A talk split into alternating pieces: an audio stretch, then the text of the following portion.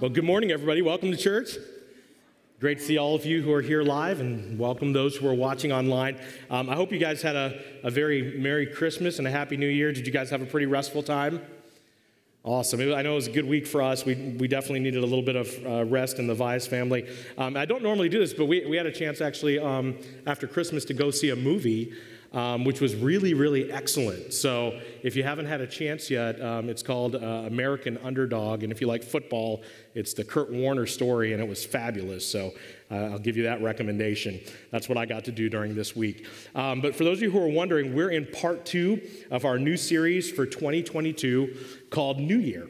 And last week, Pastor TJ kind of kicked us off in this series by looking at the account in Scripture of middle school age Jesus at the temple and he unpacked this powerful verse of scripture found in Luke 2:52 that says this, and Jesus grew in wisdom and stature and in favor with God and man. And as we learned last week as children of God, as sons and daughters of the king of the universe, all of us are also called to grow in our walk and relationship with God. That all of us all of us who consider ourselves to be followers of Jesus are called to continue to change and continue to take next steps. Now, as we jump into part two of the series today, I want to switch gears just a little bit with you guys, and I want to talk about how amazing the creation of you, a human being, really is. Did you know that even in this technological age of now 2022, there is no technology in existence today that can exactly replicate what the human brain can do. You are incredibly remarkable. You are incredibly unique as a creation. And for those of us who consider ourselves to be followers of Jesus, we believe what Jesus taught, and we believe what his apostles taught that none of us were created by accident. In fact, we believe as Christians that you were created on purpose with a purpose and for a purpose in this world, that you are uniquely created by God. And the truly amazing fact, and science and biology back this up, is that in the history of the world, there has never been someone exactly like you. It's never happened, and there never will be in the history of the world someone exactly like you. Nearly 8 billion people on planet Earth, and only one you. And so, as we continue this series today, my hope and prayer is that you would start to grasp this incredible, incredible spiritual truth. And here's what it is that you were uniquely created by God to honor God. That you were uniquely created by God to honor God. And so, to unpack this thought today, I, I want to do something that we don't normally do around here. And, and if it's your first time here, uh, first time joining us, this isn't something that we always do all the time. But I'm actually going to read to you today an entire chapter from the Bible. And, and again, if it's your first time here, first time back in a while, I think this is really going to be a perfect Sunday for you because the story we're going to look at today comes from the book of Nehemiah. And, and Nehemiah was an actual person who lived in history who did something that was so extraordinary that it actually became part of the Jewish scriptures, which became our Old Testament in the Bible. And if you're not a Bible person or you're not into kind of the whole religion thing, the other reason this is a fascinating story is because there's not really any big spectacular miracles in this story. The story of Nehemiah is really a story about hard work and discipline and vision. So it's really a powerful story that sets us up for this big and challenging question that I'm going to throw at you guys at the end of the service today. Now, the first chapter of the story of Nehemiah takes place right after what's called in history as the Jewish exile. And so I'll give you a quick little history lesson before we dive into this passage of scripture. But the Jewish exile occurred around 600 BC, when the Babylonians invaded Judah. And if you know a little bit of Bible history, there was the nation of Israel. You know, God had called his people to the promised land to Israel. And then after three kings, okay, we had King Saul, who was kind of crazy King Saul, then King David, who was the greatest king that Israel ever had, and then his son Solomon, who was considered the wisest person to ever live. After these three kings, Israel was fractured into two kingdoms. And so you have the, the bottom half um, which is was you know you have Israel and then you have Judah, these two separate kingdoms. The northern kingdom was Israel, the southern kingdom was Judah. And in 600 BC, the Babylonians invade Judah. And if you remember the story of Shadrach, Meshach, and Abednego and the fiery furnace, if you remember the Bible story growing up of Daniel and the lion's den, this is the time where that takes place, where they were taken from Jerusalem, they were imprisoned, they were taken to work for King Nebuchadnezzar in Babylon. And so, for about 70 years, the nation of Israel stopped. It shut down. I mean, the temple worship shut down. It went out of business because they were conquered by the Babylonians and they were scattered across the Babylonian Empire. So 70 years go by. And then the Persians come in and they conquer the Babylonians. And so the Persian leader wonders why do we have all these Jewish people scattered all over the place around here.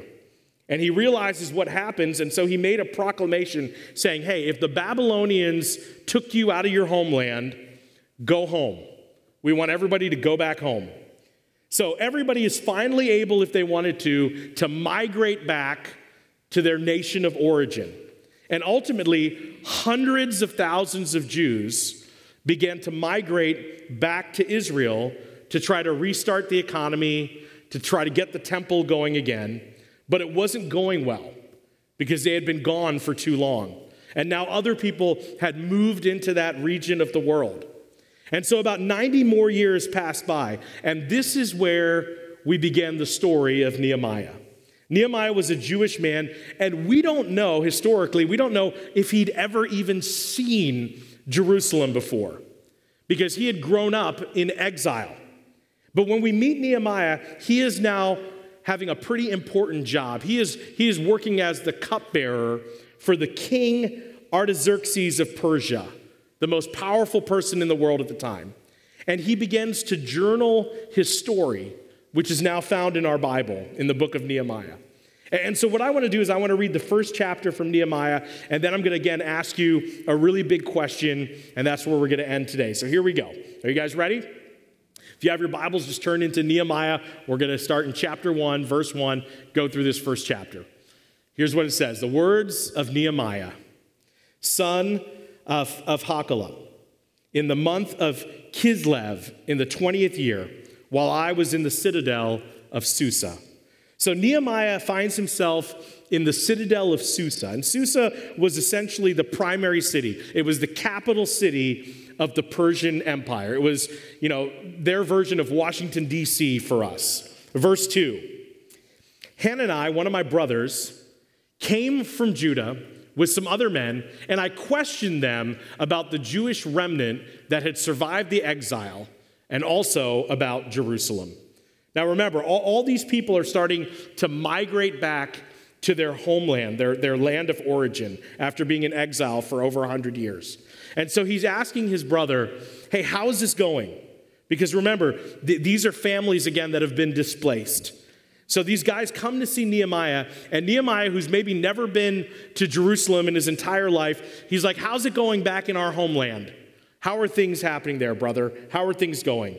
And here's what they told him in verse 3 They said to me, Those who survived the exile and are back in the province are in great trouble and disgrace. The wall of Jerusalem is broken down, and the gates have been burned with fire, which basically means terrible, Nehemiah.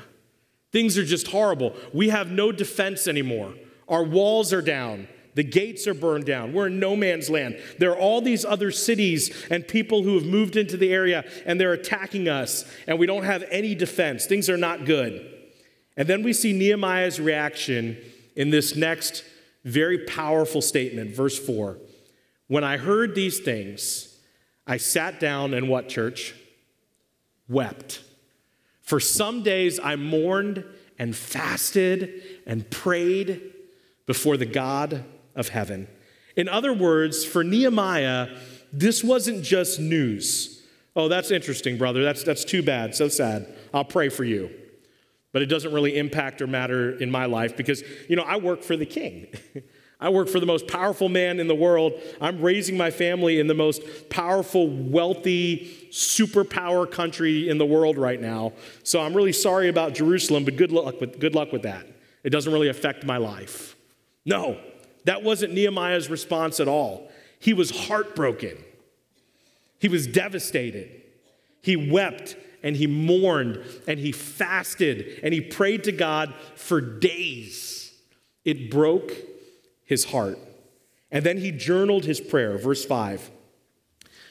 Then I said, Lord, the God of heaven, the great and awesome God who keeps his covenant of love with those who love him and keep his commandments. Let your ear be attentive and your eyes open to hear the prayer your servant is praying before you day and night for your servants, for the people of Israel. He, he, he's fallen down to his knees. He's heartbroken, and he prays this heartfelt prayer to God. Nehemiah is praying, and he's reminding God. He's saying, he's saying, okay, God, I want you to know I, was raised to believe in you. And this is personal for me. I believe that you're a good God. I believe that you're an all powerful God, that you're a good God and you're a big God and you're a God who keeps his promises. And he uses this word, this word covenant because God had established a covenant with Israel. And you might remember this from our Christmas series. We talked a little bit about this that he had promised this guy named Abraham a couple promises. He told him that his name would be famous, he told him that he would have more descendants than the stars in the sky, and they would become a great nation, and that they would, in fact, one day be a blessing to the entire world. And remember, God kept all those promises, right?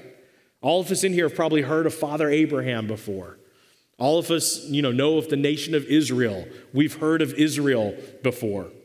And Jesus came from the lineage of Abraham to bless the world. Nehemiah didn't know that part yet. That was going to be down the road. But Nehemiah says, God, I believe in you. I believe you're a good God. I believe you're a big God. I believe you're a promise keeper. So please hear my prayer. And then he does something interesting. He says this He says, I confess the sins we Israelites, including myself and my father's family, have committed against you. We have acted very wickedly towards you. We have not obeyed the commands, the decrees, and laws that you gave your servant Moses. So he's, he's confessing. He's basically saying, God, we deserve everything we've gotten. We deserve to be thrown out of, of Jerusalem, our promised land, and put into exile. We've not obeyed the commands that you gave Moses. You guys might remember the Ten Commandments. God rescued the Israelites, the Hebrew slaves, out of Egypt. And if you remember, Moses said, Let my people go, and, and the Red Sea parted. And God said, You are my people, and I am your God. I'm going to rescue you, I'm going to save you. And God did that.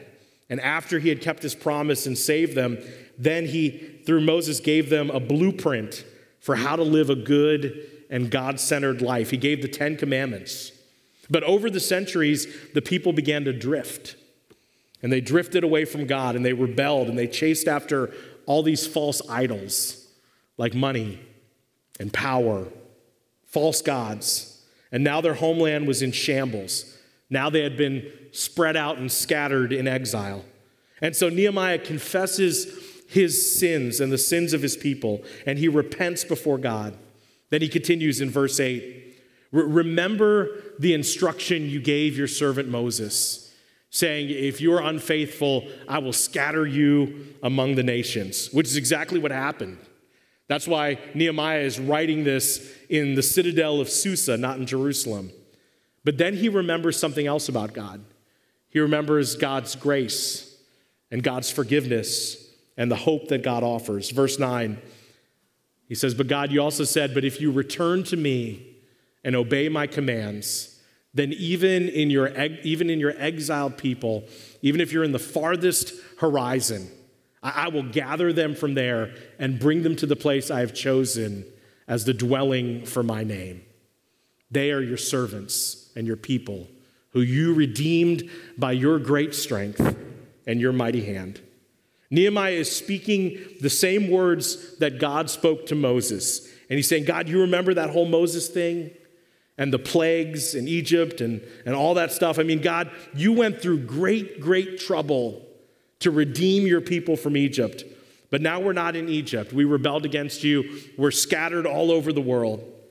But once again, God, would you be willing, as you once said you were, would you be willing to offer us forgiveness and grace and redeem us and save us again? Would you be willing to bring your people back together by your great strength and your mighty hand? God, please hear my desperate prayer. And then he asked for something very specific in verse 11. He said, Lord, let your ear be attentive to the prayer of this your servant and to the prayer of your servants who delight in revering your name. Give your servant success today by granting him favor in the presence of this man. I was cupbearer to the king. He says, Give your servant success in the presence of this man. Which man? This is so awesome. Give your, give your servant success today. Grant him favor in the presence of this man. Because, see, here's the deal Nehemiah is about to do something dangerous. He's about to do something a little crazy. Nehemiah, who's got it made, who's got a great job working for the king, who's living life in the king's palace, he's got everything he wants. He's got everything he needs for him and his family. He's in daily contact with the most powerful person on the planet, the king of Persia. But now he's about to go before King Artaxerxes and say, King, I would like to quit my job. I, I, I wanna, I wanna leave this cushy job you've given me and leave my family, and I'd like to travel to this rat hole of a place called Jerusalem and help my people try to rebuild their broken city. And that was crazy because, first off, you didn't ask the king for favors. He's the king, he's the one who does all the asking. So this was risky. He could be thrown into the dungeon, he could even lose his life if he offends the king. You don't want to work for me anymore? Oh, well, let me tell you what I'm going to do for you. And even if the king said yes, it would be a huge sacrifice for Nehemiah. He would have to leave everything, and there would be uncertainty in his life. And it would be a nearly impossible task waiting for him in Jerusalem. But Nehemiah's heart was broken. And, and so for him, this wasn't about personal desire or ambition or power. This was a calling from God. So in this new year, here's my question for all of you. And I don't expect you to have the answer today, by the way. You might have to process this throughout this entire month and throughout this entire series. And it's okay if you don't have an answer today. But here's the question Are you guys ready?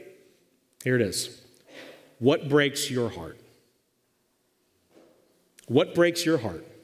If you're truly a creation of God, if your life is not some cosmic accident, but in fact, as we said earlier, that your body and life is created by God, for God, to honor God in this world, then what breaks your heart? When you look at your life, when you look at your family, when you look at your neighborhood, when you look at your community, your nation, your church, this world, what breaks your heart? And I don't know what that is for you, but what captures your emotions and your passion? What breaks your heart? And when you think about it, your mind just goes there. And maybe you try not to think about it because you tell yourself, like we all do, I can't really do anything about that. I don't know anybody. I don't have the resources. I'm too young. I'm too old. Life is too busy. But please, God, if you could do something about that, would you do something about that? See, here's the remarkable truth. If you really want to find purpose in your life, in this new year, it really begins by recognizing that you were created by God, for God, to honor God. And it begins by asking this question What breaks your heart? And then actually doing something about it to make the world a better place. And here's something I know because it's true of all of us that the people we admire most in life, the people we tell our kids about, the people that have inspired us to greatness, that those people are not usually the people that have a perfect physique and 2% body fat, right? Or that made a ton of money and are super powerful. I mean, those are cool things. And some of us need to do some of those things. We need to, some of us need to get out of debt this year. Some of us need to lose weight. Okay, a lot of us need to lose weight, me included, okay? But listen, that's not what really inspires us, is it? What inspires you, what inspires me, the people we're so grateful for are the people who've made this world a better place. The people who've made maybe our world a better place. Now, if you're joining us today and you're not a Christian or not a religious person, the awesome thing is about this biblical teaching is that this really applies to all of us, whether you're a Christian or not. In fact, some of the most extraordinary changes that have happened in the world have happened from people who didn't necessarily commit to a religious belief. There's all kinds of people that have made all kinds of extraordinary changes in the world just because something broke their heart and they decided to do something about it. They acted on it. But if you're a Christian, let me be more specific because that can mean a lot of different things to a lot of different people. But if you're here and you consider yourself to be a follower of Jesus, not perfect, none of us are perfect, but to the best of your ability, you've committed to making Jesus first in your life, then your life should be all about change. Because people who actively follow Jesus grow and change and take next steps and make things better. They just do. You can't actively follow Jesus Christ and not change and not make the lives of people around you better. That's why we always say here that change people change. It's one of our core values as a church. You can't actively follow Jesus and not make the place where you live and the place where you work and the school that you attend and the people you hang out with better. It's impossible because of what Jesus taught and because of what Jesus modeled. I mean, Jesus came along and said, if you want God's attention, then pay attention to how you treat other people. Because every person you're ever eyeball to eyeball with matters to God. They're made in the image of God, they're a unique creation, and they have value, so they should matter to you. If people matter to God, they should matter to you. And it's not about religion, and it's not just about going to church on Sunday and going through some ritual to earn God's favor, because God is interested in how you treat other people. The love for God is equated in Scripture to a love for others. And so, consequently, when you read the Bible, when you follow Jesus through the Gospels, when you read Matthew, Mark, Luke, and John, and those gospel accounts of who Jesus was and his life, everywhere he went, people wound up better off. He didn't just feel compassion for people, he acted compassionately. Without any question, Jesus communicated that everybody he met had value to God. That was an, an enormous shift in the thinking of the culture of the first century that men, women, even children had inherent value to God. Free people, slaves, they both had equal value to God according to Jesus. Tax collectors, Samaritans, Gentiles, non Jewish people, drunks, prostitutes, lepers. The religious leaders were, in fact, shocked by this. They were shocked by the way Jesus interacted with these people and treated these people. You know, these were the people the religious people wanted nothing to do with, but they mattered to Jesus. Jesus served them. He flipped the entire order of things in the way the religious leaders looked at the culture. Jesus scrambled it all up because Jesus believed that every single person you come in contact with matters to God. And so, consequently, throughout the generations, Christian men and Christian women have done things in the name of Jesus to help people in this world. They've built hospitals, not just for Christian people, but for all people. They've built orphanages, not just for Christian children, but for all children. They've built shelters, not just for homeless Christians, but for all people who are homeless. We do mission trips and prison ministry and food and clothing ministries, not to take care of just Christian people, but to help all people in need. Did you know that followers of Jesus were at the core of the abolitionist movement that ended slavery in America? That Jesus followers were at the forefront of the civil rights movement? That Jesus followers are at the forefront of the right for life movement and standing against the exploitation of women and children in opposition to human trafficking? There's always Jesus followers who say, wait a minute, I can't treat people like they're less because God so loved the world that he gave his only Son, that whosoever believes in him will not perish, but have eternal life. And this is why, when something breaks our heart about the needs of humanity, when something breaks our heart about human rights, when something breaks our heart about what's happening to families or children, it's God stirring in our heart to say, I feel what you feel. So I'll ask the question again What breaks your heart? What breaks your heart? Because just like yours, Nehemiah's broken heart was by divine design. But what Nehemiah didn't know was that when God stirred his heart to go back to Jerusalem and start to rebuild the gate and rebuild the wall, it was part of a, a sequence of events that started before him and would continue on long after him. He had no idea what hung in the balance of his decision to give in to his broken heart.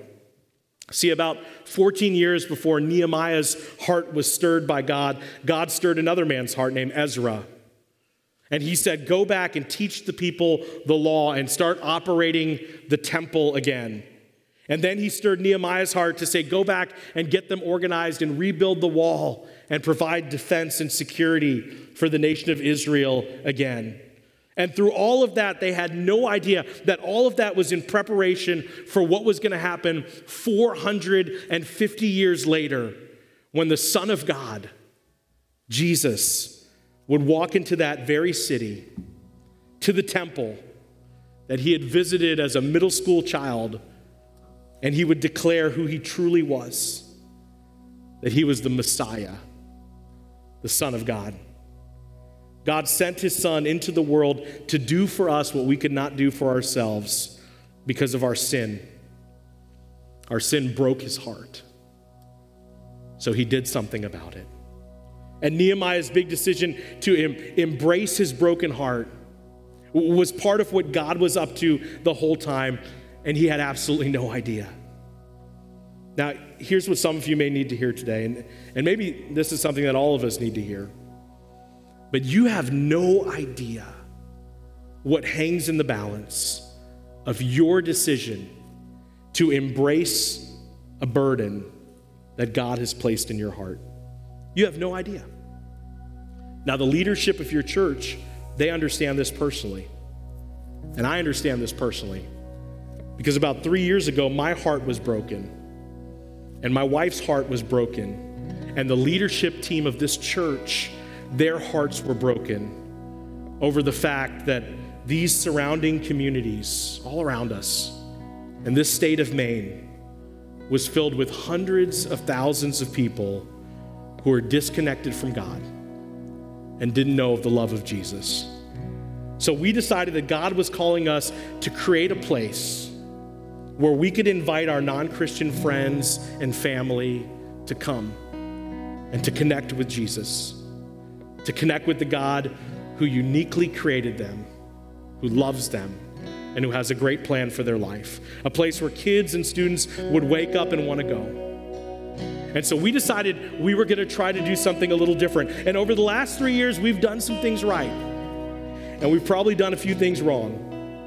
But we're desperately trying as a church to be obedient to God and the passion that He has placed in our hearts. So here we are. And now, every time there's a baptism, and every time a person walks through these doors and encounters God and decides to follow Jesus, we look at each other in awe and amazement and wonder. You have no idea what hangs in the balance.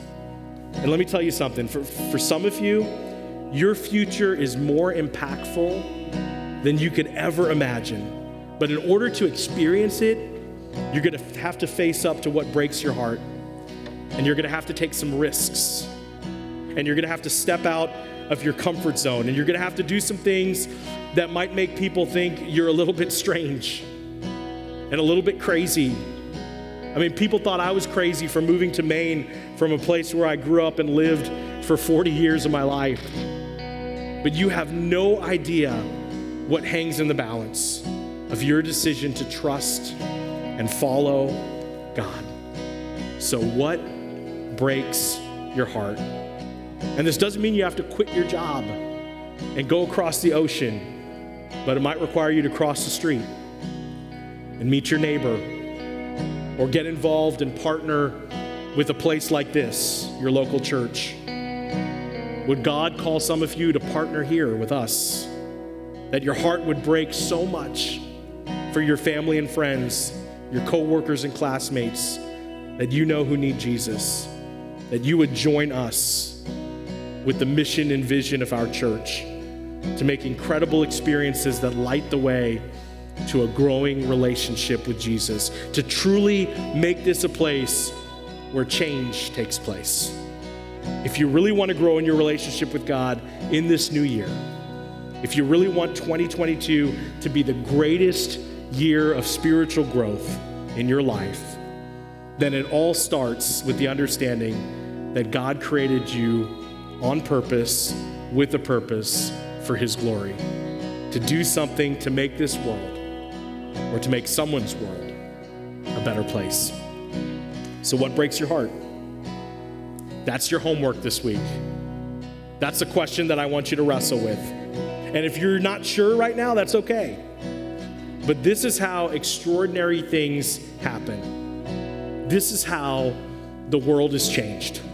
And this is how you set yourself up to wake up a year from now, or five years from now, or 20 years from now, and look back on an extraordinary life, a life where you were in sync with what God created you and called you to be, to make a difference in this world for His glory.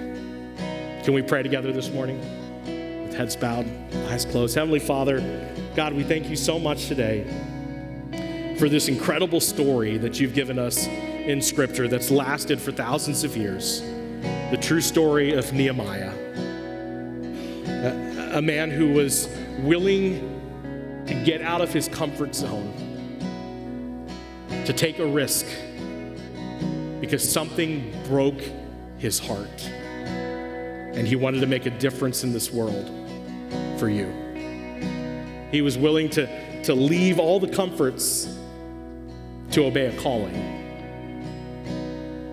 Father, I, I pray that that inspires some men, some women, some teenagers in here today. God, that we would be willing, maybe over the next month, to ask this question and to examine ourselves, to ask what breaks my heart. And that, God, you would give us the courage to actually take some action and do something about it. God, help us to do that today. God, I also want to pray for maybe the person in here who's still not sure what they believe about God, about Jesus. Heavenly Father, I'm so thankful that something broke your heart. That you looked and you saw that our sins separated us from you, a holy, perfect, righteous God. And that you weren't going to let that stand. And so you made a way. You built a bridge for us to reconnect in a personal relationship with you. You loved us so much that you sent your son Jesus to teach us to live a perfect life and to willingly lay down his life on the cross to pay the price for our sins once and for all. God, thank you for loving us that much for the person here today, the person maybe watching online who would say, God, if, if that's true, if that's real, That's a love I need in my life. That's the kind of God I can follow. I need Jesus. If that's you today, I, I just want to lead you in a prayer, and there's nothing magical about this at all. It's simply a way to convey right now what God is speaking in your mind and in your heart. Maybe your heart feels like it's beating out of your chest right now. That's because you were created on purpose, with a purpose, for a purpose. And one of the greatest purposes you were created for was to have a relationship with God, a love relationship with Him that'll go on into eternity. And so, if you're ready to receive that, embrace that today through the Son of God, through Jesus Christ. I invite you to pray, Heavenly Father, thank you for loving me like that. Thank you for meeting me exactly where I am. God, I'm not perfect. I've messed up a lot in my life. But today, I want to move my faith, transfer my faith off of myself and what I've done onto my Savior, Jesus, and what He's done for me. I believe that Jesus died for me to pay the price for all my sins. And I believe He's the Son of God, that He rose again. God, I want to turn from my old life. And today I want to step into a brand new life with you. Thank you again for loving me. Help me to love you day by day, step by step, for the rest of my life. In Jesus' name I pray. Amen. Amen. Church, can we celebrate decisions made today? As we continue to reflect and respond in what God is speaking to us right now, let's stand and let's let's sing along with the worship team.